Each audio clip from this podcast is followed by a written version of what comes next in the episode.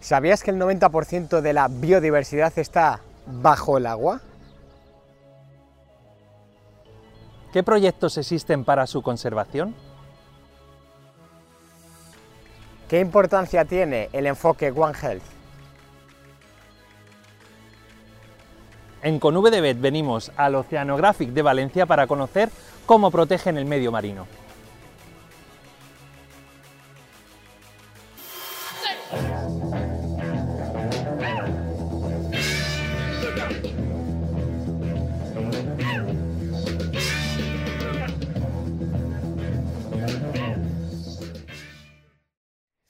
Hoy estamos con Daniel García Párraga, veterinario y director de operaciones zoológicas del Oceanographic de Valencia. Hola Daniel, ¿qué tal? ¿Qué tal? ¿Cómo estáis? Bueno, cuéntanos, ¿qué es el Oceanographic? Pues el Oceanographic, eh, aparte de ser el mayor acuario de Europa, es un centro donde tratamos de transmitir al público eh, el respeto por el mar a través del asombro y la observación de la belleza de nuestros animales. Es un acuario del siglo XXI donde más allá de que la gente esperemos que pase un gran día y que disfrute de la experiencia, pues donde aprendamos todos, donde podamos desarrollar ciencia y donde de algún modo podamos devolver a, los animales y a la conservación del medio marino lo que de algún modo con la eh, actividad humana le vamos quitando. ¿no? Entonces, pues hacemos un montón de cosas más allá de la visita donde tratamos de educar y concienciar al visitante pues en la línea de recuperación de especies, de reproducción para la reintroducción, investigación y demás. Luego hay una fundación, ¿cuál es la labor fundamental de esa fundación? Bueno, pues digamos que así como el, acuario, de algún modo, eh, su rol para la conservación es la de eh, educar, concienciar al, al, visitante, por parte de la fundación es donde se vehiculan todas las actividades más de recuperación de especies, eh, tratar de entender por qué mueren los animales que llegan a la costa. El Oceanographic, además de la actividad en el propio acuario, se encarga de todo lo que es la atención eh, a los varamientos y a los animales que llegan varados, heridos o enfermos a la costa de la Generalitat Valenciana. Entonces lo que tratamos ahí es de dar ese servicio más allá de la propia barrera o valla perimetral del acuario a todos los animales que puedan necesitarnos fuera de lo que es el, el oceanográfico. Dentro del oceanográfico estamos y estamos en el arca. ¿Qué es el arca? El arca del mar es donde tenemos o llevamos a cabo la recuperación de las, de las tortugas marinas. La mayoría de las tortugas marinas, aquí tenemos una maqueta, son animales que nos llegan bien eh, cedidas por los pescadores que interaccionan con sus redes de pesca de forma accidental o bien eso, porque aparecen eh, enfermas o heridas en la costa. También nos llegan tiburones y algunas veces nos, nos llegan también delfines. Y esos animales, de algún modo, dentro del propio acuario, los tratamos aquí, en esta especie como de hospital marino. Digamos. De, de, donde sacáis de las tortugas cosas como esta. Eso es. ¿Qué, bueno, ¿qué os habéis encontrado? Sí, realmente las tortugas, que son básicamente como dinosaurios que han conseguido vivir hasta nuestra época, son animales que han evolucionado a lo largo de millones de años para el caso de la tortuga boba, que es la especie más habitual aquí en el Mediterráneo, para alimentar, alimentarse de lo que van encontrando por el mar. Y para ellas todo elemento que aparece flotando en la columna de agua, ya sea un alga, o sean peces, o medusas, o carroña, pues es alimento.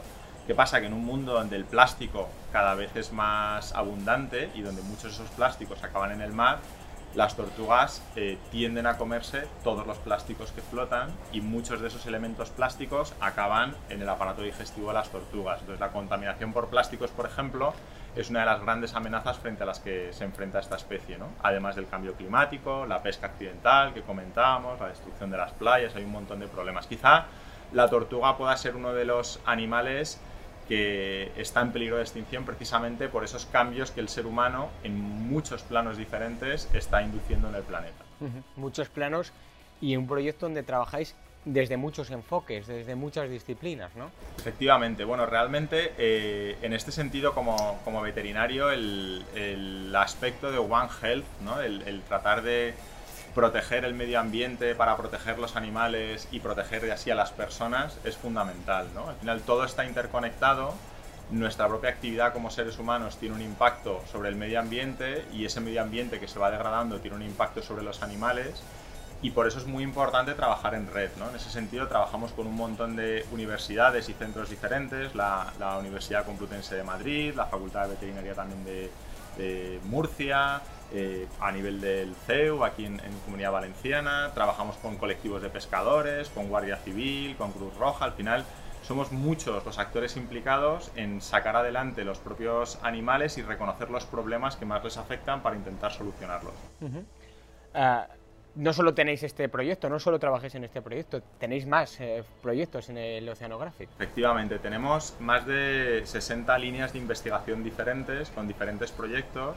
En el caso de las tortugas marinas no solamente las recuperamos, sino estudiamos cómo podemos mitigar los impactos del plástico o de las pesquerías sobre estos animales y por ejemplo en el caso de los delfines o las belugas estudiamos cómo les afecta la contaminación, eh, los diferentes contaminantes en el agua de mar o el ruido submarino, eh, cómo estudiamos su fisiología, cómo, cómo, son capaces de bucear a esas profundidades y durante esos tiempos récords, siendo mamíferos al fin y al cabo, es decir, hay un montón de especies con las que, con las que trabajamos.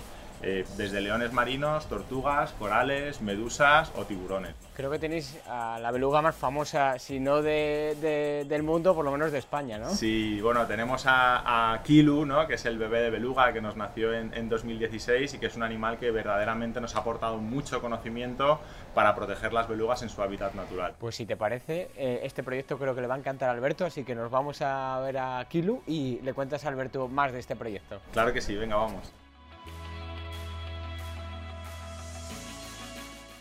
Bueno, Daniel, ¿quién es? ¿Kilu pues, o su madre? Esta es Yulka. ¿Es esta Yulka? su mamá, sí, y ahora pasará Kilu. Bueno, y Kilu, el famoso Kilu, Cuenta, Kilu. cuéntame Mm. quién es Kilu. Kilu es la primera, el primer, primer bebé de beluga que nació en Europa y fue un éxito total para nosotros. Un animal que bueno, tuvimos además que criar a biberón y un animal que nos ha dado muchísimas oportunidades. Aquí viene, este es Kilu. ¿Este es Kilu? Este es Kilu, sí. Este es Kilu y esta es su mamá, que ya está casi tan grande como, como su madre. Sí, pero ¿quién bueno, diría sido- que es madre e hijo? Eso es. Pues ha sido bueno, un, un triunfo total del esfuerzo de todos los trabajadores de, de aquí del Oceanographic y la verdad es que una oportunidad increíble para la investigación también. De los pocos belugas del mundo que han nacido en cautividad. Eso es. Han nacido muy poquitas, algunas en Estados Unidos, alguna en Japón y esta en Europa, la única en Europa. ¿Y por qué Kilu es tan importante para la investigación?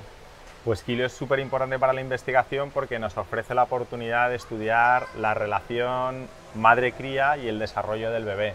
Es decir, nos permite, hemos hecho con Kilo hemos hecho estudios de inmunología, de cardiología eh, y sobre todo de acústica, de comunicación con la madre. Realmente las belugas se enfrentan ahora a un problema muy grave en el Ártico, de hecho es una especie que está amenazada ahora mismo de extinción, porque con el deshielo y la apertura de algunas rutas de tráfico marítimo, el ruido en la región del Ártico, en el norte de Canadá y por todo el norte de Siberia y demás, está aumentando mucho.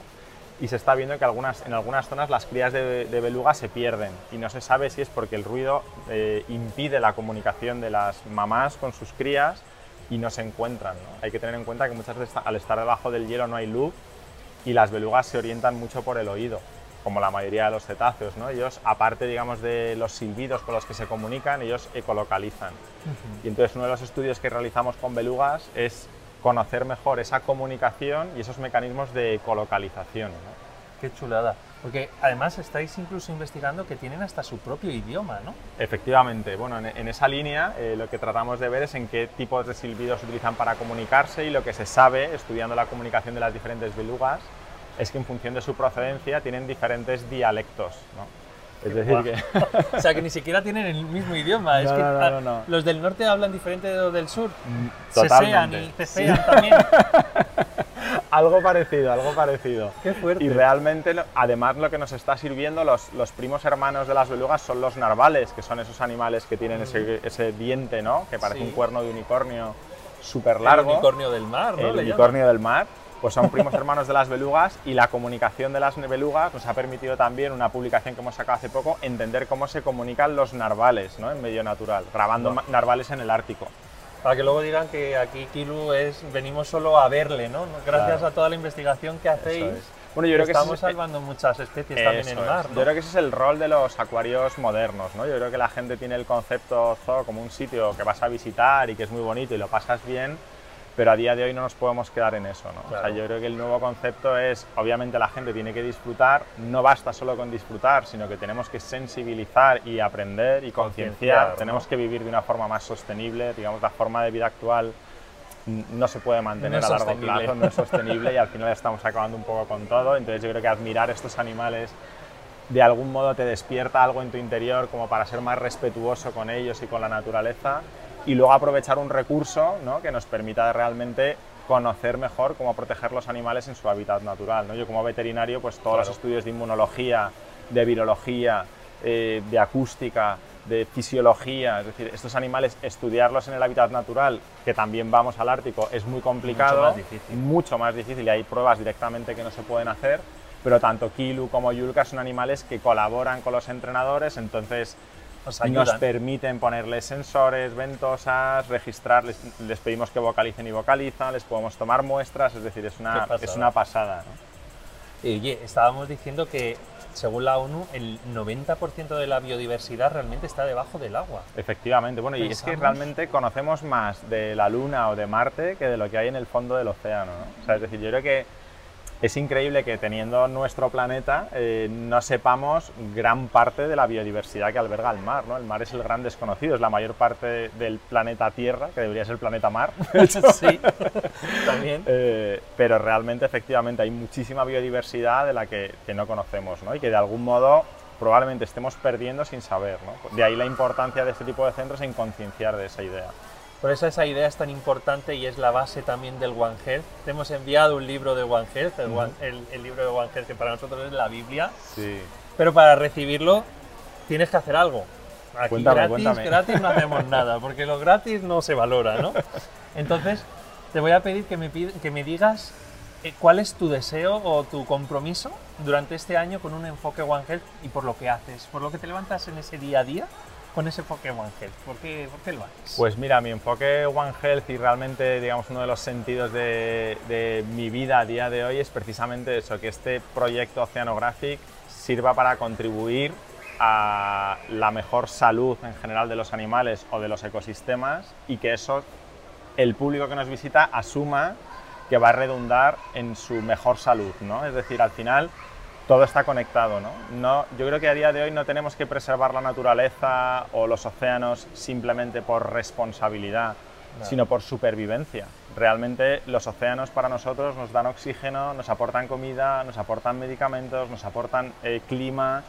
Eh, ya no es una, es una cuestión egoístamente, nos interesa conservar los océanos. ¿no? Entonces, eh, ese concepto de One Health, de que al final toda la salud del medio ambiente, de los animales o de las personas está interconectada, eh, al final yo lo extrapolaría a, a- a- todo, ¿no? no solamente la salud. Al final, entre toda nuestra actividad tiene una repercusión sobre el medio, sobre el medio de los animales y quizá eso, mi sueño sea que, que cada vez más el Oceanographic y con el Oceanographic otros centros de este tipo contribuyan a ese cambio social tan necesario para vivir de una forma más sostenible y que el planeta vuelva de algún modo a, a ser sostenible y a albergar la biodiversidad que a día de hoy es una pasada lo que tenemos. ¿no? Pues que ese deseo que tú tienes se haga realidad. Muchísimas El que gracias. cree, lo crea y tú lo tienes muy claro y lo crees, así que estás trabajando para crearlo. Desde luego. Nosotros también, y si cada vez somos más que lo creemos, pues seguramente lo conseguimos. Fenomenal, ¿no? Y muchísimas gracias por la oportunidad también. Pues con esta preciosa imagen acabamos la cuarta temporada de Con V de Bet. También mi último programa, pero hoy no he sido yo el protagonista, el protagonista es Daniel. Yo ya contaré un poco los agradecimientos en, otro, en, algún post de Instagram. Y nada más, que nos vemos ya en la quinta temporada porque con V de Bet seguirá. Hasta luego.